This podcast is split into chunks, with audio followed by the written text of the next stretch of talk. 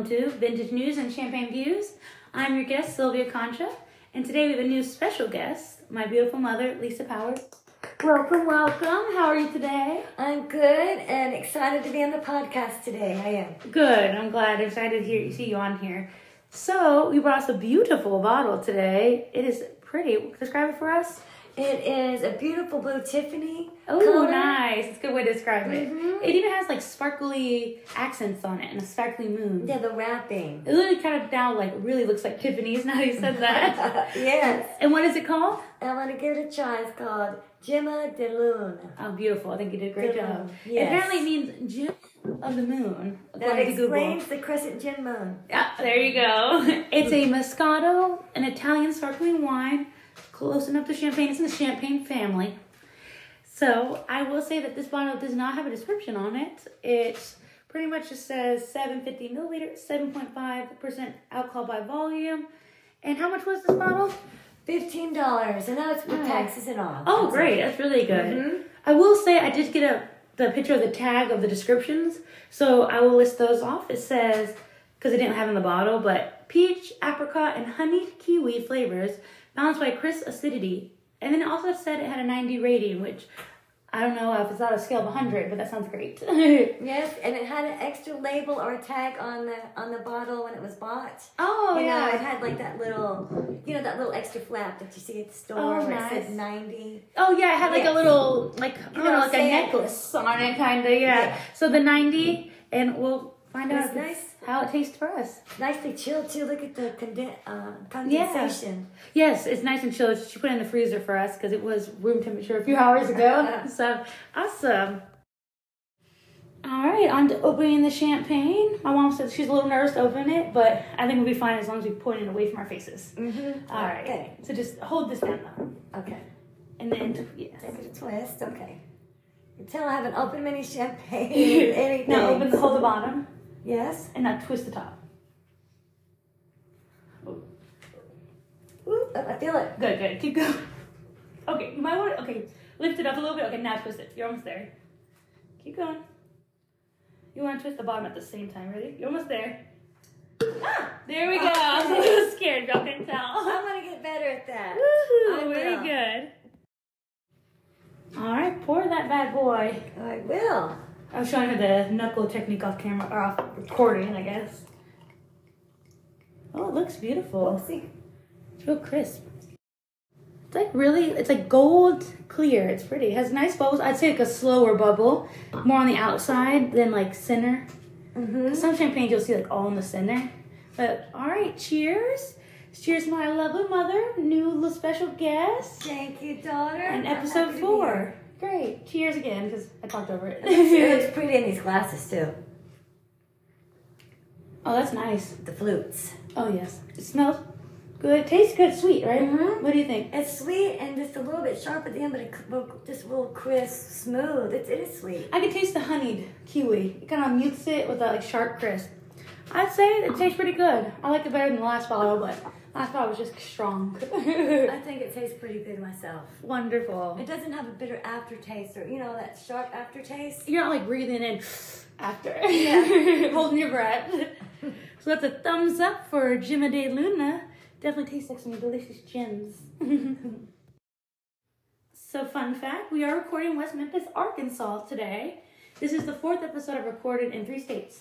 So, I thought that's pretty cool. Well I do too. Yes. yes. So, are you ready to go in the champagne time machine? I am ready. Ooh, so picking a newspaper for you is a little tricky because uh, we talked about this a little bit, but originally I was going to do West Memphis, Arkansas, where we are today. Yes, and But after doing some researches, I saw that it was established in 1928. So West Memphis itself was established then, therefore there wasn't going to be a newspaper till after then. yeah. And then we don't even really do stories that late, like up to the 50s. I mean, I'm open to do late 50s, but I like the really old stories. Yeah, the quirkier stories. Yeah. Yeah. And um, then we found out the Evening Times. That one started in the fifties, and the only place you could find like the documents was in Fayetteville, Arkansas, at the college, or yeah, I think it was just at the college. Yeah. So then I thought another one for you. I thought Plainfield, Connecticut, because you know you lived there when you were young. Uh huh. Established in 1699. Wow. Mm-hmm. They actually had the Plainfield Journal of Moosup, which is one of the four villages. Oh, that's so Connecticut. Yes, I know that area. So it was written from the late 1800s, but just like uh, West Memphis, you can only get it in the libraries in Hartford, Connecticut, and Cambridge, Massachusetts. Like there's no digital copies; they're all microfilm. Yes. And So I I was remember like- Hartford was close by too, yeah.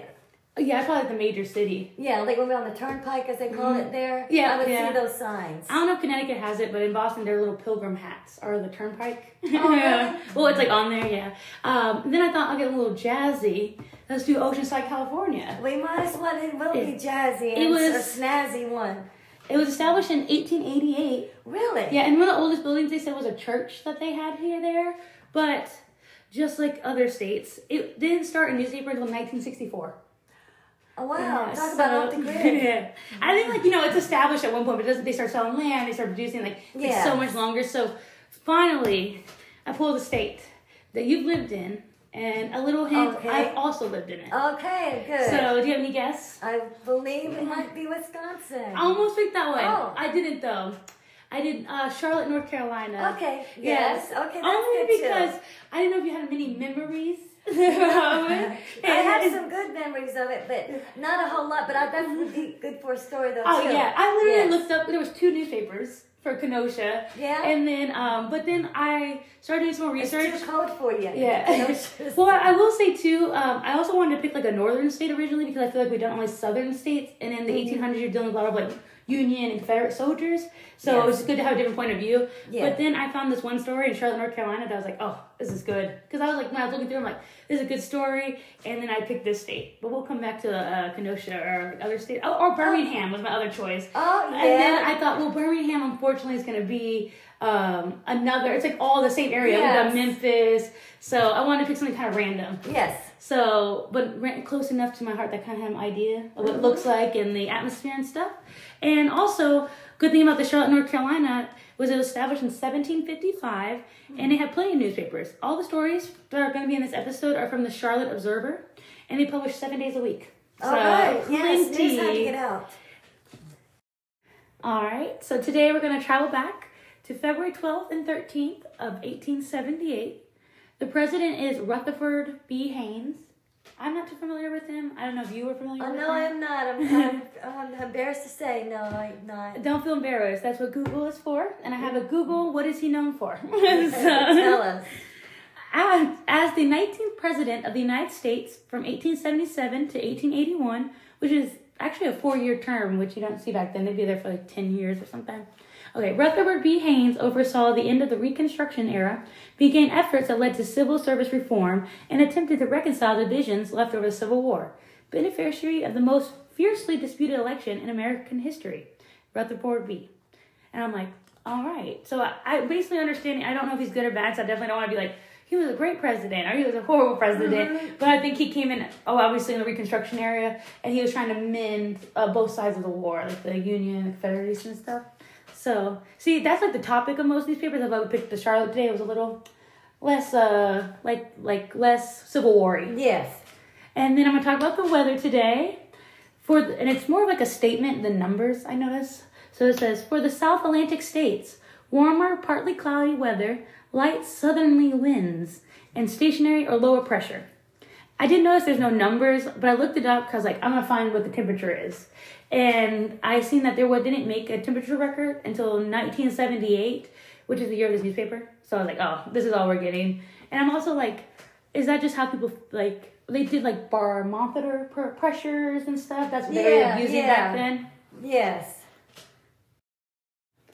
At the top of the paper, they have the local briefs, so it kind of really paints the scene for Charlotte, North Carolina in 1878 in February.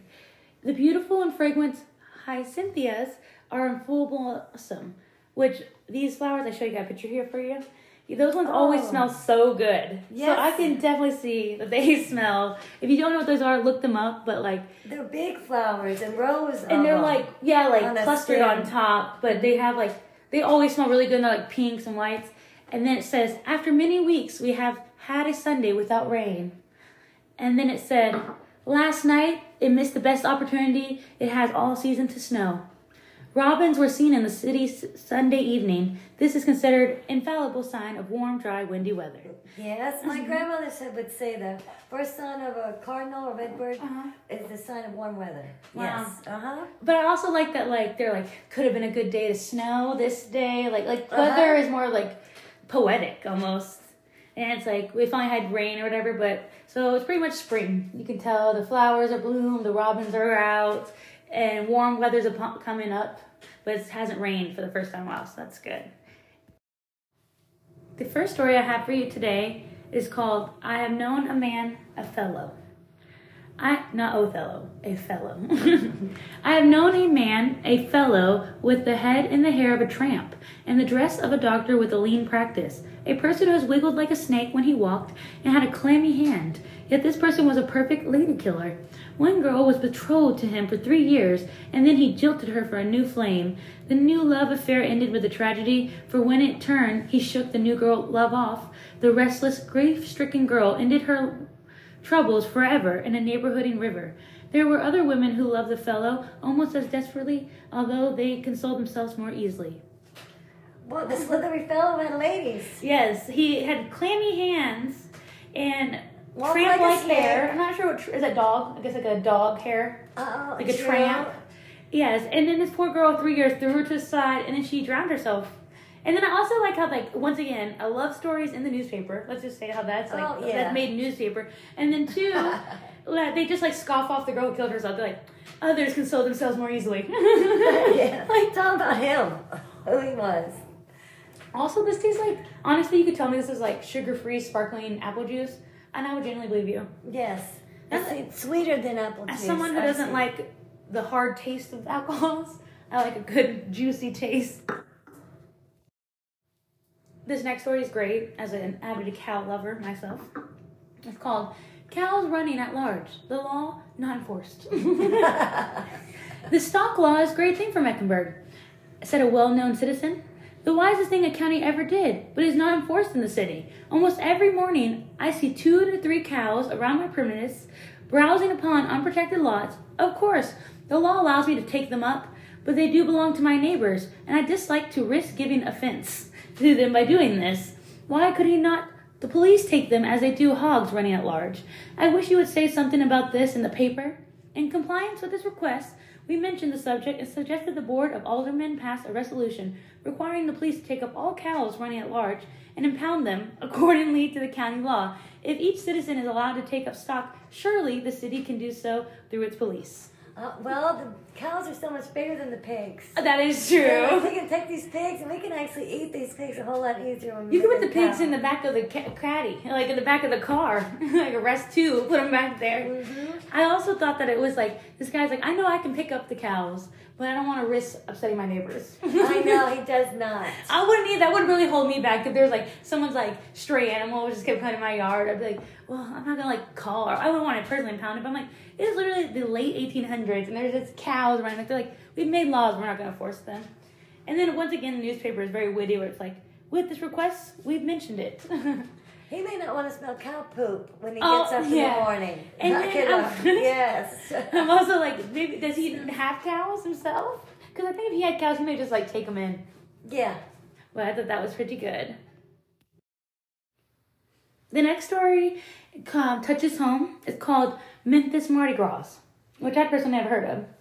So, the passenger agent of Memphis and Charleston Railroad is in the city endeavor to get up a party to go to Memphis to attend the Mardi Gras on the 5th of March. He states that Memphis is trying to excel New Orleans this year and promises to do it. The rates are cheap. The trip will be the most delightful one. So I guess at this time they were having Mardi Gras in uh, Memphis in 1878. It was they were trying Wow. to outbeat uh, New Orleans. Yes. And I thought that was pretty good, like culture. That was it was in the Charlotte newspaper, so I thought that was pretty interesting. Well, it sounds good that they wanted to have a like a festival, a Mhm. celebration. And usually it's like um, around Lent and like Fat Tuesday and stuff. And I also love that like Memphis mentality. It's like, oh, we're gonna do it, and we promise to bring it. yes, they want people to come and see it. And it's cheap. So like New Orleans, everyone goes. They're like, it's cheaper here. Come on over. Uh huh. That's pretty good. So the next articles I pulled for you are more like ads. Mm. So at the time, they were taking things over like ships and cars, very like a singular steam car. I think it only invented this time, but over to so they'd get like a we have 500 pounds of flour and we have like 30 cookies. So this one is on sugars. So it says heavy and fancy grocer sugars, yellow and white, granulated, powdered, crushed, all at prices to suit cash purchasers, wholesale and retail. John W. Hall Co. Trade Street next door to Kyle and Hammond, and then I was like, they were just crushed, smashed, like each kind, like yeah, yellow, white and yellow. I wonder if the yellow is the cane like I like. Oh, maybe. And I was like, you know, Uh-huh. you don't see like the raw, the brown. Oh, maybe that's what you're saying. Yeah. Uh huh. And then I have another one that's listed drugs and medicines. Okay. So that this is all came for people that like came over seas or another state or whatever. Okay. Well, I think mostly another state, but drugs and medicines. Nelson and Cox gelatin, fresh English spices, mustards, etc. Just received by Wilson and Burwell. Which I was like, I don't know if that's in the drugs or medicines, but and then the next one says for medical use, pure French brandy, pure sherry port, and Madeira wine, rye whiskey, Wilson and Burwell. And I thought, I love that, like, it's pure grain alcohol, medical Yes. use only, because they sell it in the pharmacy. 100% medicine. Yes. Liquid style. That's so funny. And then uh, the last thing I seen they were selling was buffalo water. And I was like, Oh. what's buffalo water? And it's called Hawthorne water, Saratoga water. And then it says Excelsior water on a drought, Wilson and Burwell. It's a drugstore, at this place that advertises all these things. And I looked it up. So it was basically Lake Erie back in the day, off Lake uh, for Buffalo. And they would bottle the water and be like, it cures fevers. It helps, like, you know, fresh uh, stream water. Yes. And then uh, the last ad I saw, which I saw in like a lot of newspapers at the time in Charlotte, but um, it says, "A farm and home of your own. Now is the time to secure it. Only five dollars for an acre. One of the best land in America. Two million acres in eastern Nebraska on the line of the Union Pacific Railroad. Now for sale. Ten years credit given, so you don't even need the five dollars per amount. You can- They'll give you credit for it. Interest only six percent." These are the only lands for sale in the line of the Great Railroad, the World's Highway, the Great Railroad, the World Highway, which I thought was pretty good. And then Those send, sound like traffic. yeah, it says send to the New Pioneer, the best paper for seeking new homes ever published. Which I'm guessing the New Pioneer is like a what's that catalog? Like the Macy's catalog or Sears catalog? Sears, yes. But the, before then, y'all, there was the New Pioneer, and they said get those for seeking for new homes ever published. Full information with maps sent for free. Uh, of land agent up RR Ohama, Nebraska. So I was like, wow. But imagine buying all that land for five. I obviously that's like a hundred dollars, like a lot of money to them five dollars. Yes. But just a, it's crazy. But you got 10 years to where you're not Yes. making my first payment of.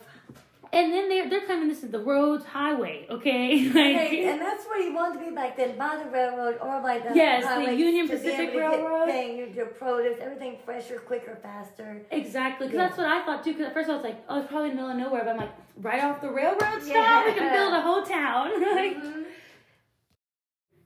this next story is actually the story that made me choose to do this newspaper. So it's a juicy one, and it also says it takes place in Mooresville, which is the town that we lived in in North Yes, Carolina. it was Mooresville. When before it was a booming metropolitan city, it seems to be, but it was pretty wooded area. Yeah, but I went back recently and it's just grown so much, but so has a lot of places. But anyway, a supposed case of wife poisoning in Mooresville, excitement in the community. well, nothing more than exciting than a wife maybe, maybe they didn't like her. Maybe, okay. so, the town of Mooresville on the Statesville Railroad and the vicinity has been in a state of excitement during the past week with a supposed case of wife poisoning, which resulted in the death of the victim. While the proof of the guilt of the accused, as thus far brought out, is not positive, the circumstantial evidence of it is so strong as to arouse the indignation of this quiet and orderly community. The facts of the case are reported to us briefly as follows. A short distance from the town lives a couple, George Pathel and wife, who report just like George Pathel and wife. She has no name, not no, even the no. victim. Wife of Pathel. Yes, who Mrs. Pathel, who report says have gone along well together. Oh, excuse me, have not gone along together. mm. Sometime during the first during the first of last week, the woman began to complain of suffering with a headache. On Wednesday, Patel went off and got some medicine from a doctor as he told her. He gave it to her and directions to take half of it at one dose.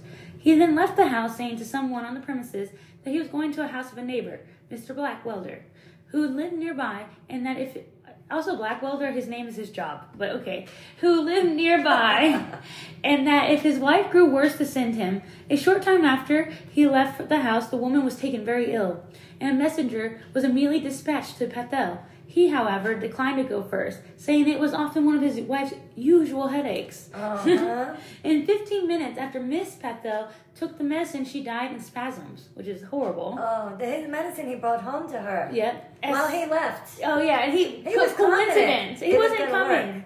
As Yeah. soon as Bethel returned, he took the remainder of the medicine, which was in form of powder, and threw it into the fire, saying it should not kill anyone else. Oh, or like poof. there goes the evidence. Yes. Subsequently, Bethel was arrested and taken before a magistrate. Ma- magistrate. Magistrate. yes. Uh, it sounds like a very fancy jury. That's French. On the trial, as we are informed, he told several different stories as to the source from which he procured the medicine. The evidence brought out how was, however, not considered strong enough by the magistrate to wa- warrant his being bound over court, and was according to be discharged. So they thought like uh, there's not enough evidence because obviously he burned it in the fire Oh, yes, he did. and he like lied about where he found it. So subsequently, other evidence was obtained of a very damaging character. That was the other evidence, his damaging character. Sorry, Oh. and another He warrant. refused to even come home. Yeah, and after his damaging character, another warrant was issued for his arrest. But when the officers went to his house, they found that he had gone. And so far as we have been able to learn, he has not been heard from since. Of course, you know. Oh, Mr. Clear Conscience. The matter is being still further investigated, and it is stated that a strong case has been made out against the accused. The poison used is thought to be known as strychnine, and it's supposed that it is being obtained in Concord, which is like another city or town. But I'm like, every case, all these, this is what gets me all these old stories. Okay, for one, it's like rarely justice. And if there is, it's like, we let him go, but he disappeared, gone, never seen again. Yeah, went to another town, not our problem. Literally, like they're like, we're not going to get him. If you see him though, bring him on back. All right, so we have two like headline stories, the ones they like to list out, and two more stories to tell you. So I'm excited to share those with you. So we just finished the bottle. We poured it into our glasses. We're gonna do a little mid podcast toast. Sure. Cheers. This is so sweet. I really like it though. I approve. Uh, me too. It's well worth the money. I'll, I'll definitely buy again. All right, so this titled Men Should Be Careful Lest They Cause Women to Weep, for God Counts Their Tears. I'm like, oh yeah. Then that was from Talmud. and then this next one's called A Lady, a young lady in Wisconsin refused an offer of marriage on the ground that her father was unable to support a larger family. I was like, Oh, Those so you poor- it? yeah, like those poor people, like, because back in the day you would have to, like, pay to your husband and the bounties and stuff. And he's like, I can't take on this wedding, this other family. Mm, yes. Can't afford it. Mm-hmm. I don't even have no goats. Oh, there's actually another headline on here. It says, Senior is questioned. Like a senior citizen. What is the name of that lady whom you are engaged? Senior blandly responds, Which one? Oberlin Review. Those are just the quirky ones. The title of this next story is called A Determined Woman. Miss Alice McKee of Chicago was unable to pay the rent of her humble apartments, and a constable entered them in order to levy upon her furniture. She protested. He insisted. Refusing to show his wit of authority, he had obtained interest by representing that he had wished to obtain board. Miss Kelsey, sorry, Miss McKee took a pistol from the bureau and shot the intruder dead. On the trial, it was proven that pieces of furniture which he was leaving were exempt and throughout his had exhibit in solidence and stupidity. The jury immediately acquitted her, a verdict indicating that a woman in Chicago has some rights which even officers of law are bound to respect. Her furniture. Yes, but I was like, I was like, He don't. He didn't take care of that furniture anyway. It's hers. yeah, because he was coming to take it to um, use because she didn't pay her rent.